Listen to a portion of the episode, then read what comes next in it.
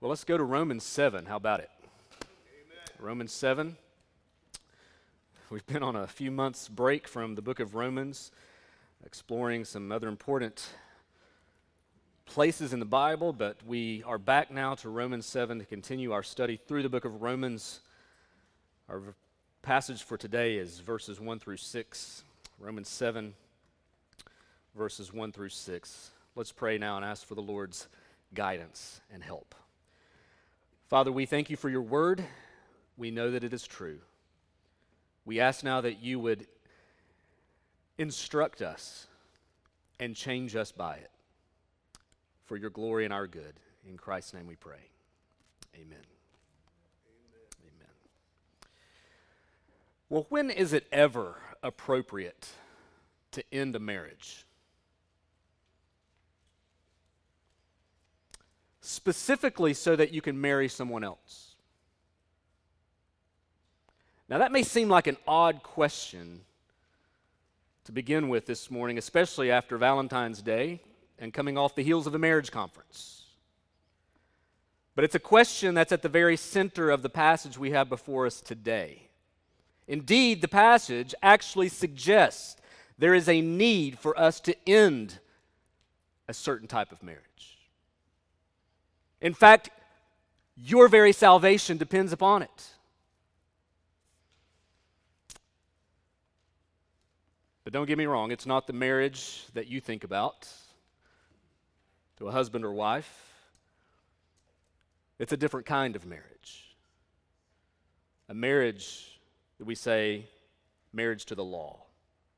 Let's consider that from Romans 7, beginning in verses 1, in verse 1 down through verse 6. Paul is continuing here out of chapter 6. Just pretend the chapter's breaks aren't there. Those came later. He's just continuing on. He's continuing an argument that we left about two months ago. So let me read the verses and then we'll see how this picks up where we left off.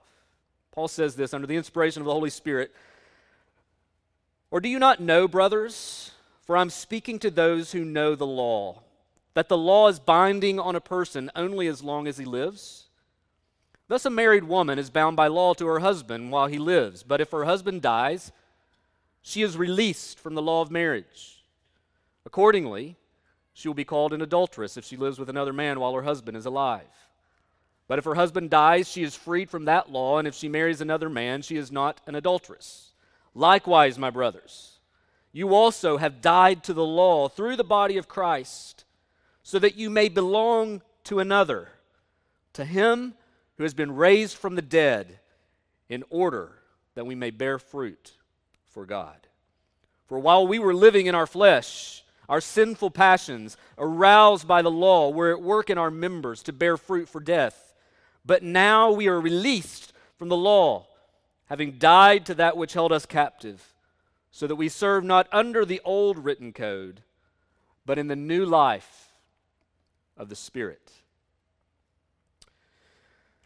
So far in the book of Romans, we've seen two major themes develop. In chapter 1 through chapter 3, verse 20, we, we saw how Paul laid out a thorough indictment against humanity, the Jew and the Gentile. Namely, that we are all under the power and curse of sin. But from chapter 3, verse 21 on, through verse or through chapter 6, Paul then began to unpack for us the amazing kindness of God that was demonstrated through the work of Christ so that we can be made right with God. So chapters 1 through 3, broken, sinful, in bondage. Chapters 3 through 6 thus far, God's gift of grace demonstrated through the work of Jesus so that we can be in a right relationship with him. And as we saw through these chapters, through especially chapters 3 through 6, we were clearly instructed by Paul that we're made right with God solely through the life, death, and resurrection of Jesus Christ. Jesus came and did what we could have never done on our own. And yet, he died in our place, taking the full penalty and judgment upon himself so that we can have hope. In short, Salvation, Paul has said, salvation does not come within you. it comes outside of you as a gift of God's grace. Now, that's a very broad summary. But as Paul gets into chapter 6, he realizes, and obviously he knows this already, that salvation is such an amazing thing. It is such a wonderful, mind blowing reality that Paul even anticipates certain misunderstandings of it. You mean to tell me that we're all so messed up and so broken and so sinful and so rebellious against the holy God that He is going to give us salvation for free? He, he's actually going to, to do all of the heavy lifting so that we, as broken sinners, can have a right relationship with Him? Paul anticipates some misunderstandings of grace. In chapter 6, verse 1, you see it repeated again in verse 15. Paul in chapter 6, verse 1 says, What shall we say then? Are we to continue in sin that grace may abound? You mean to tell me that salvation is free? Well, I could just continue on sinning and so that I get more grace. He picks up again in chapter 6, verse 15 and says, What then? Are we to sin because we are not under law, but under grace? because we are no longer under the bondage of the law, because we are no longer under this control of the law, we can just do what we want to. Right? Salvation's free. And so we can just live any way that we want, any way that we please. And Paul says, by no means. If that is your understanding of the gospel, you've misunderstood it.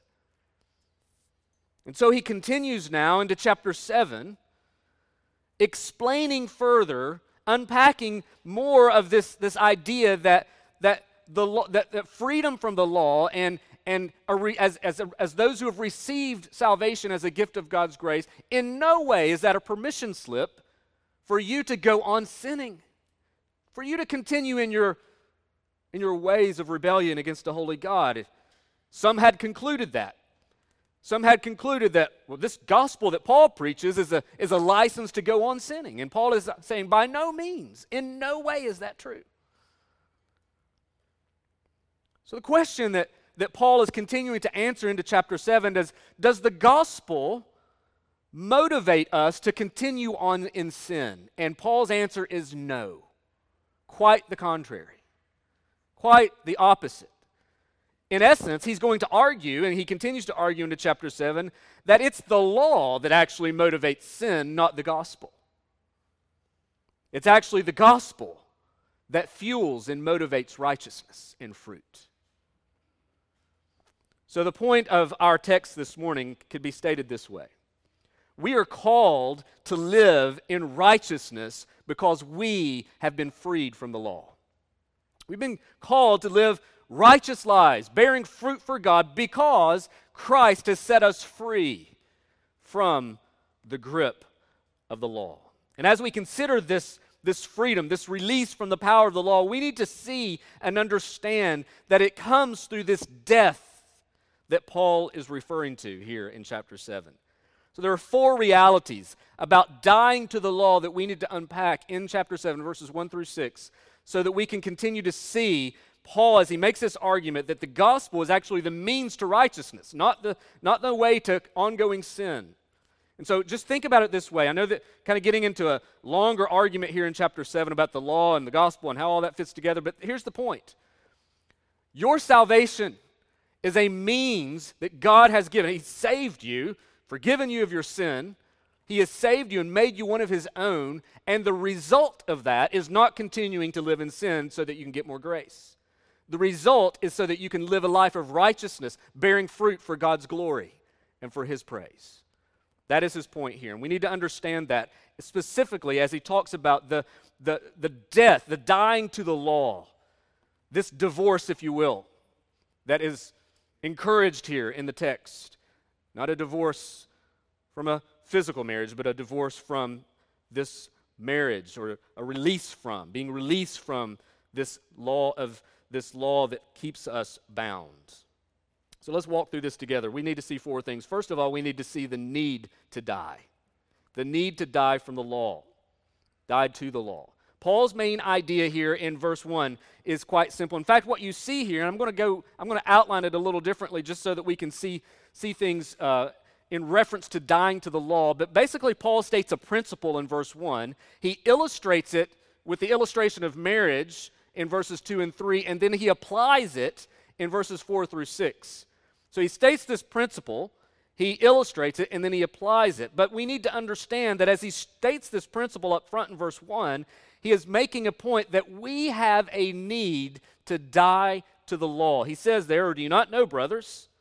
For I am speaking to those who know the law, that the law is binding on a person only as long as he lives. Implied in this verse is a significant problem that all of us have. Significant problem. He's stating a need for us to be brought out from the condemnation that God's law brings to us.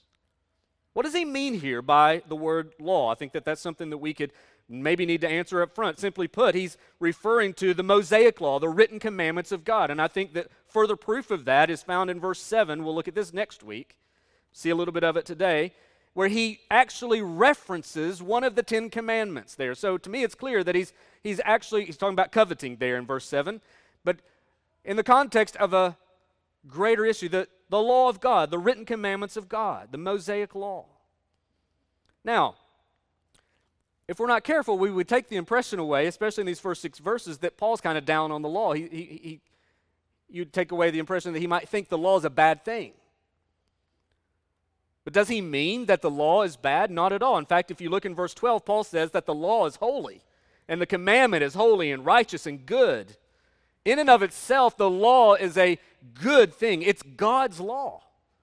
It forbids sin, it prescribes righteousness, it's a declaration of God's will, a revelation of his character. The psalmist in Psalm 19 said, The law of the Lord is perfect. So the law in and of itself is a good thing. The problem at hand is not at all the law, as if something were deficient in the law. The, the problem is something is wrong with us. And what the law does is it serves as a big magnifying glass or spotlight, if you will, making known the problem that we actually have. It's like a mirror. You know, you, you don't like what you see in the mirror, you don't throw something at the mirror and break the mirror and say, Shame on you, mirror, right? No, that's how the law serves. It's just exposing what is true about us. It's good. I want us to go ahead and look at verses 7 through 12 because I want you to see how Paul sees the law here. He says, What shall we say? Verse 7 What shall we say? That the law is sin? By no means. Yet if it had not been for the law, I would not have known sin. Would not have known what it is to covet if the law had not said, You shall not covet. But sin, seizing an opportunity through the commandment, produced in me all kinds of covetousness. Apart from the law, sin lies dead. I once was alive apart from the law, but when the commandment came, sin came alive and I died. The very commandment that promised life proved to be death to me. For sin, seizing an opportunity through the commandment, deceived me, and through it killed me. So the law is holy, and the commandment is holy, and righteous, and good.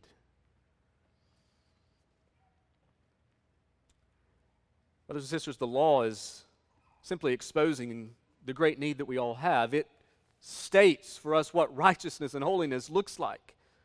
And it shows us all that we fall short of that.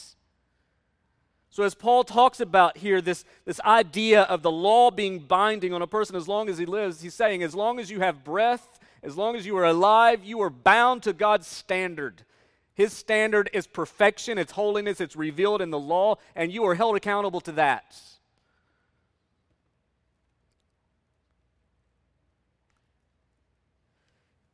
While the law is good and holy, what we need to know is that it does not contain the power and the ability to bring salvation.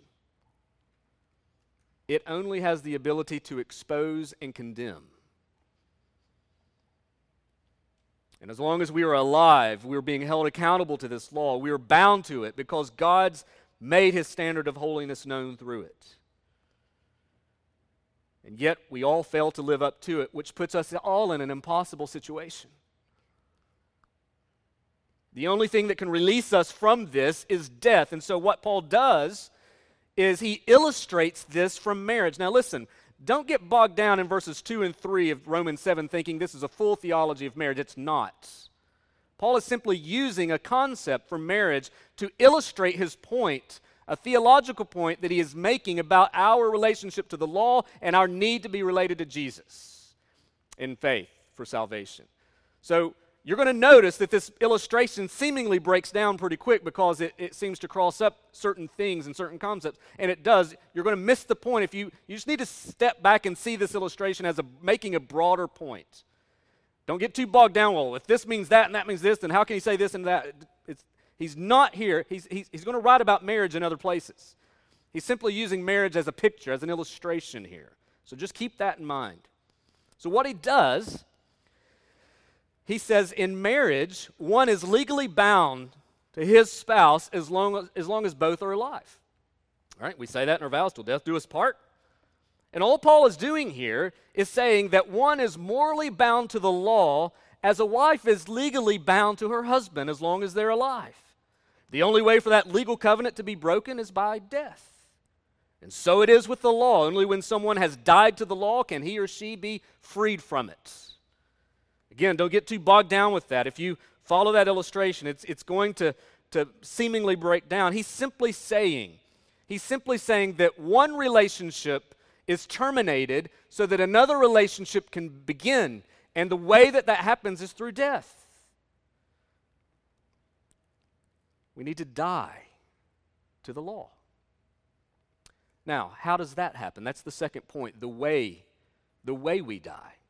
How do we die? If, if he's saying, okay, and then illustrating in verses 2 and 3 that the only way for us to be detached, the only way for us to, to be uh, unbound by the law is to die, then what does that mean? Do we physically have to die for this to take place? Well, the death he's talking about is not a physical death here, ours. He's talking about something more. Let's, let's see it in verse 4. And verse 4 is the key to this entire passage. Likewise, my brothers, you also have died to the law through the body of Christ so that you may belong to another, to him who has been raised from the dead, in order that we may bear fruit for God. That, that verse summarizes the whole point he's making. It is the key to the, entire point he's seeking to, to bring home here, the Roman believers, by the Spirit to us. He's saying, Christians, you have died to the law. You have died. The, the law is, is, is, is, is God's standard. And the main, the main point we need to be taking away is that the law, which is holy and good, is not the answer to our salvation. In fact, the only thing it does is it exposes our problem. Now, this would have been shocking to the Jewish believer. We know that Church of Rome had both Gentiles and Jews, and if you'd have been a Jew listening to this, you'd have been shocked to hear Paul say this. The reason you've been shocked to hear Paul say this is because the Jew actually believed that the law helped people not sin. They actually believed that the law prevented sin. Whereas Paul is arguing here that the law actually aids and abets sin. As an unbeliever, your sin, my sin, would be only provoked by the law. Now, let that serve as a, as a warning here to, to those of, if you're here today and you're not a Christian. Let this serve as a, as a warning to you. If you think that somehow you can, you can be good or, or, or you can be chill with God based upon some kind of moral self improvement program, then you're deceived. There is no way possible for you to work your way into right standing with God. Salvation does not come to those who simply try harder at keeping certain rules. Salvation does not come to those who seek to be more disciplined, who read more of their Bibles, do more Christian activities, Salvation doesn't come to those who try to be kinder and do good deeds for others. All those things are wonderful things to do. And if you're seeking to gain salvation by keeping the law, you will only gain what Paul says in verse 5 fruit for death.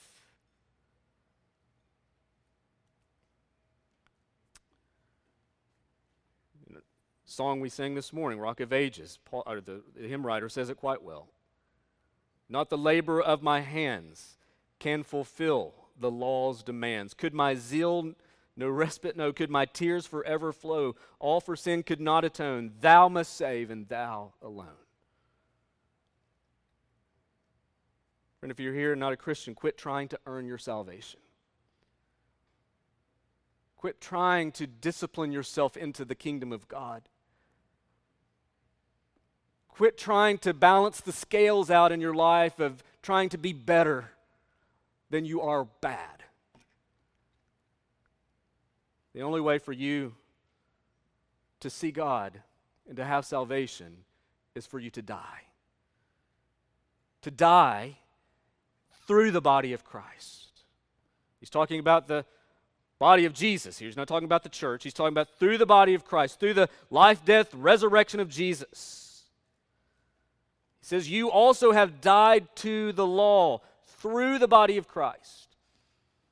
So, in order for you to become a Christian, what has to happen is for you to realize that there's no way for you to get there on your own. For you to realize that God, in His holiness, has a holy standard that none of us can keep. And the way that He has brought us home, the way He brings sinners to Himself, is through the body of Jesus, the one, the true Son of God, who came to this earth. He lived a life of perfection, He obeyed the law perfectly didn't break it.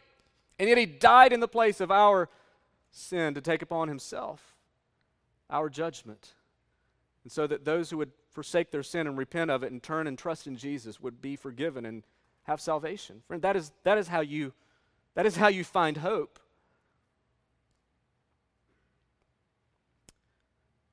We die through the body of Christ. Verse 6 goes on even further and leaks dying with having been set free from the stranglehold of the law. He says, But now we are released from the law, having died to that which held us captive, so that we serve not under the old written code, but in the new life of the Spirit. Since chapter 7 is continuing an argument from chapter 6, I think it's important that we go back and look at a few verses from chapter 6, as we've done already. But look at verses 4 and 5. This death through the body of Jesus, I think, is described here. We were buried, therefore, with him by baptism into death, in order that, just as Christ was raised from the dead by the glory of the Father, we too might walk in newness of life. For if we have been united with him in a death like his, we shall certainly be united with him in a resurrection like his. Verse 8 Now, if we have died with Christ, we believe that we will also live with him. This death that's being described here is this union that we have through the life, death, and resurrection of Jesus, through being united with him in his death and in his resurrection. This is the death we all need. Now you'll notice there are, we could say it this way there are two deaths being described here. There's the death of verse 4 and the death of verse 5. You need the death of verse 4 to escape the death of verse 5. You have died through the law, through the body of Christ, so that you may belong to another, to him who has been raised from the dead, in order that we may bear fruit for God. For while we were living in the flesh, our sinful passions, aroused by the law, were at work in our members to bear fruit for death, eternal death, eternal separation from God. Verse 4 says again, you've died through the body. It could also be taken, you were made to die. It's a, it's a passive kind of verb there, where you, this happened to you. This is not something you work up in yourself. The verb here is, is describing something that not that the Christian does to put himself to death, but something that's done to him by a divine act. You were made to die. You have died in this way. When we're united with Jesus in his death and resurrection, we are then released from the law's authority to condemn us and the powerlessness of the law to save us. It's a beautiful gift of God's grace. Then we see the purpose of this death. We see the need for it, the way it comes about, and then the purpose of it. It's all right there in verse 4. So that Likewise, my brothers, you also have died to the law because you needed that. Law only exposed your sin, verse 5. So that you may belong to another, to him who has been raised from the dead. That's Jesus. So here's where Paul's illustration is helpful. It's again, it's not that our goal is simply to be unbound from the law. The purpose of our dying to the law was so that we would be married to another. That's verse 4. So that you may belong to another. When we die to the law, we, in essence, gain a new husband. I know in the illustration it's the husband that dies, but Paul's point is not so concerned with the details of who dies and who doesn't, as much as he's concerned to make the point that death ends the first relationship and makes possible the second. That's his point. Just as death breaks the legal bond between a husband and wife, so death, the believer's death in Christ, breaks the bond which previously yoked us to the law so that we are now free to enter a relationship with Christ. And the beautiful things, brothers and sisters, is that because this new relationship involves resurrection, that's ours for eternity. There, there's no vow you make with Jesus that says, till death do us part. There will be no death. There will be everlasting life when you're united by faith to Christ.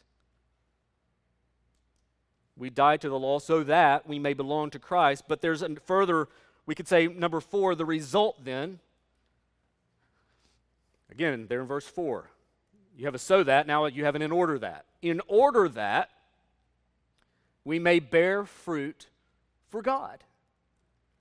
So you've died to the law through faith in Jesus, through the body of Christ, so that you can belong to Him in order that you can bear fruit for God. Paul highlights this result in two ways. In order that you may bear fruit for God in verse 4 and verse 6, so that we serve not under the old written code, but in the new life of the Spirit. I think what, G- what Paul is getting at here is he's pointing in verse 6 specifically to what we call the new covenant. If you go back to Jeremiah chapter 31, you see where Jeremiah refers to this new covenant. Je- Jeremiah 31, beginning in verse 31. He said, Behold, the days are coming. And Paul is in essence saying, The days are here. Jeremiah says, Behold, the days are coming, declares the Lord, when I will make a new covenant with the house of Israel and the house of Judah, not like the covenant that I made with their fathers on the day when I took them by the hand to bring them out of the land of Egypt. My covenant that they broke, though I was their husband, declares the Lord. But this is the covenant that I will make with the house of Israel. After those days, declares the Lord, I will put my law within them, and I will write it on their hearts and I will be their God, and they shall be my people. And no longer shall each one teach his neighbor and each his brother, saying, Know the Lord, for they shall all know me, from the last, least of them to the greatest, declares the Lord. For I will forgive their iniquities, and I will remember their sin no more. So that's the prophet Jeremiah. Then you have the prophet Ezekiel that also refers to the new covenant. In Ezekiel chapter 36, verses 26 and 27. The Lord says through him, And I will give you a new heart, and a new spirit I will put within you, and I will remove the heart of stone from your flesh and give you a heart of flesh. And listen to this, verse 27 And I will put my spirit within you and cause you to walk in my statutes and be careful to obey my rules. And Paul is saying that that new covenant promise that the prophets gave us is now the reality in Christ. You now have been taken out of this old written code, out from under the weight of that written code, and you've now been connected to a new husband with the Holy Spirit now present in your life to enable you to walk in God's ways. You're not going to get that through the law. You're not going to get that from the law. The only way you're going to get that is to die to the law and to be united in faith to Jesus Christ.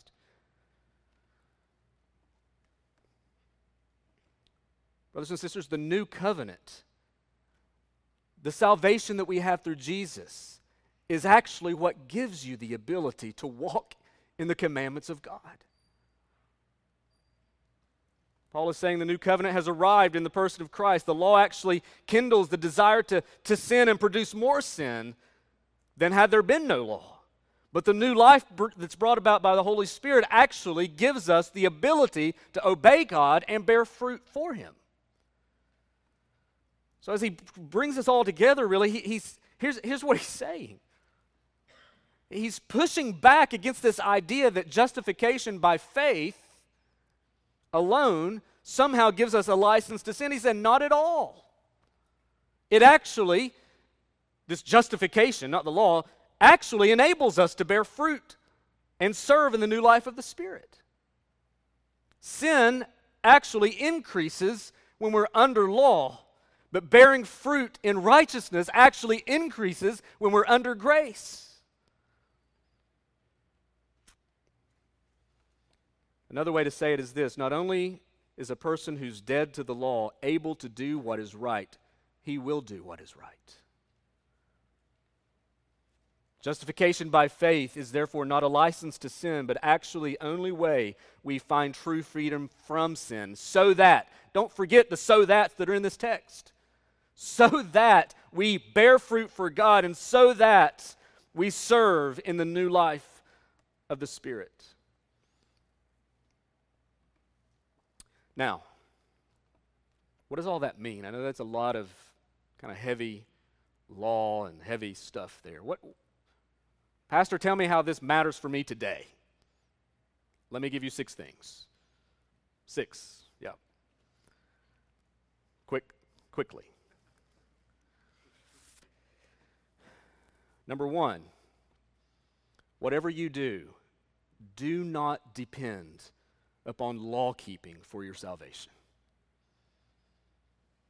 Whether you're a Christian or not, if you're not a Christian, don't think for a moment, I said this earlier, but I'm just reminding you, don't think for a moment that you can somehow please your way into heaven.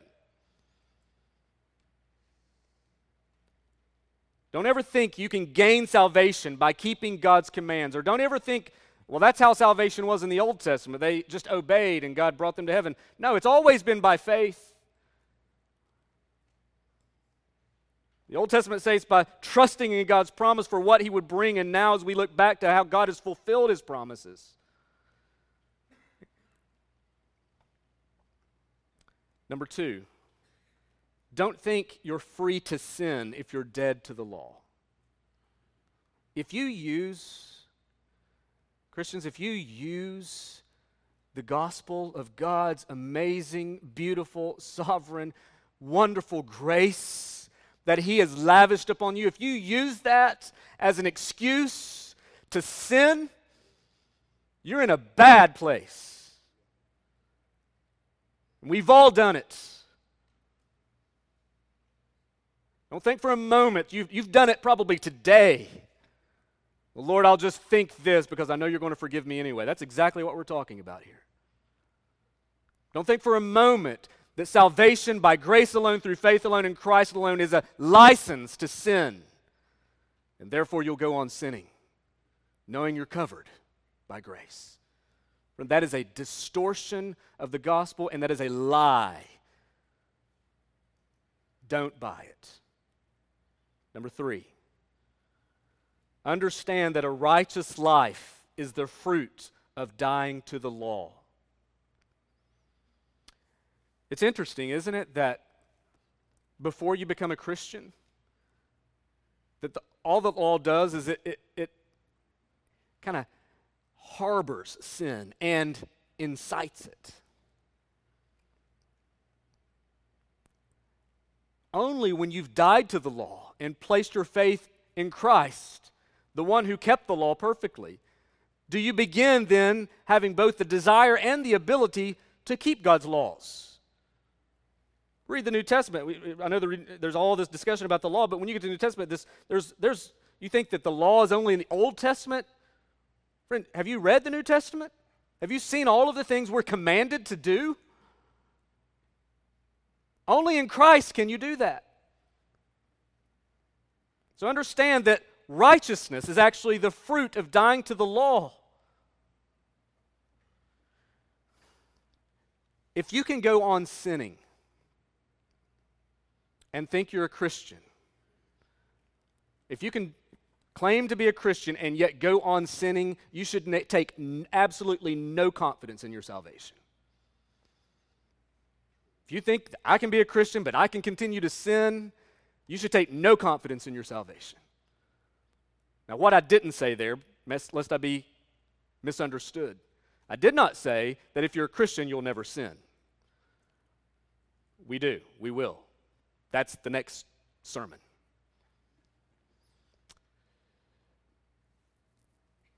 And we'll talk about that struggle next week. But what I am saying is that if you can go on sinning without kind of any guilt or conviction and yet claim to be a Christian, you should take no confidence in your salvation whatsoever. Paul's whole point is that the salvation we have by grace produces fruit, produces hatred for sin. It produces this desire to please God and to live for Him. Number four, be careful how you view unbelievers. You need to see unbelievers for who they truly are. They are in bondage to the law. And many of them, most of them, have no idea they are. And they need the gospel if they have any hope of being released. So, the last thing that a Christian should do is harbor some kind of critical and judgmental spirit toward those who are blinded to the effects of the law in their lives. Don't be surprised when an unbeliever acts like an unbeliever, Christians. Don't look at them like they're crazy. You are like that too. And you still are. God just saved you by his amazing grace. And he'll save them too. And part of the means of him doing that is by you being patient and pointing them to the only hope that they could ever have of being rescued. Number five, don't be motivated in your Christian life by external regulations. As Christians, we should be motivated by the gospel, the new life of the Spirit. Even as a Christian, you and I are going to be tempted to think that somehow our performance will some, in some way gain God's favor. Listen, if you don't hear anything else the rest of the day as a Christian, hear this. And this is the beautiful reality of, of the gospel. There is absolutely no more favor that you can gain from God than He's already given you in Christ. If you think you've got some brownie points to make up for with God, if you think that somehow you can, you can, you can make God like you more than He already does, you're, you're misunderstanding. There's no way that God can love you more than He already does in Christ. And so, yes, our obedience and our fruitfulness as a Christian will please God, and our lack of it will grieve Him. But don't be motivated in the opposite direction. Don't think that somehow I've got to earn favor, I've got to keep favor with God through the things I do. Friend, you've gained God's favor in the gospel, so that should motivate how you live, not the opposite way. And number six, don't consider the law as bad, but as good. Only when you've been transformed by the grace of God can you genuinely say with the psalmist in Psalm 119, verse 97, Oh, how I love your law. It is the meditation all the day.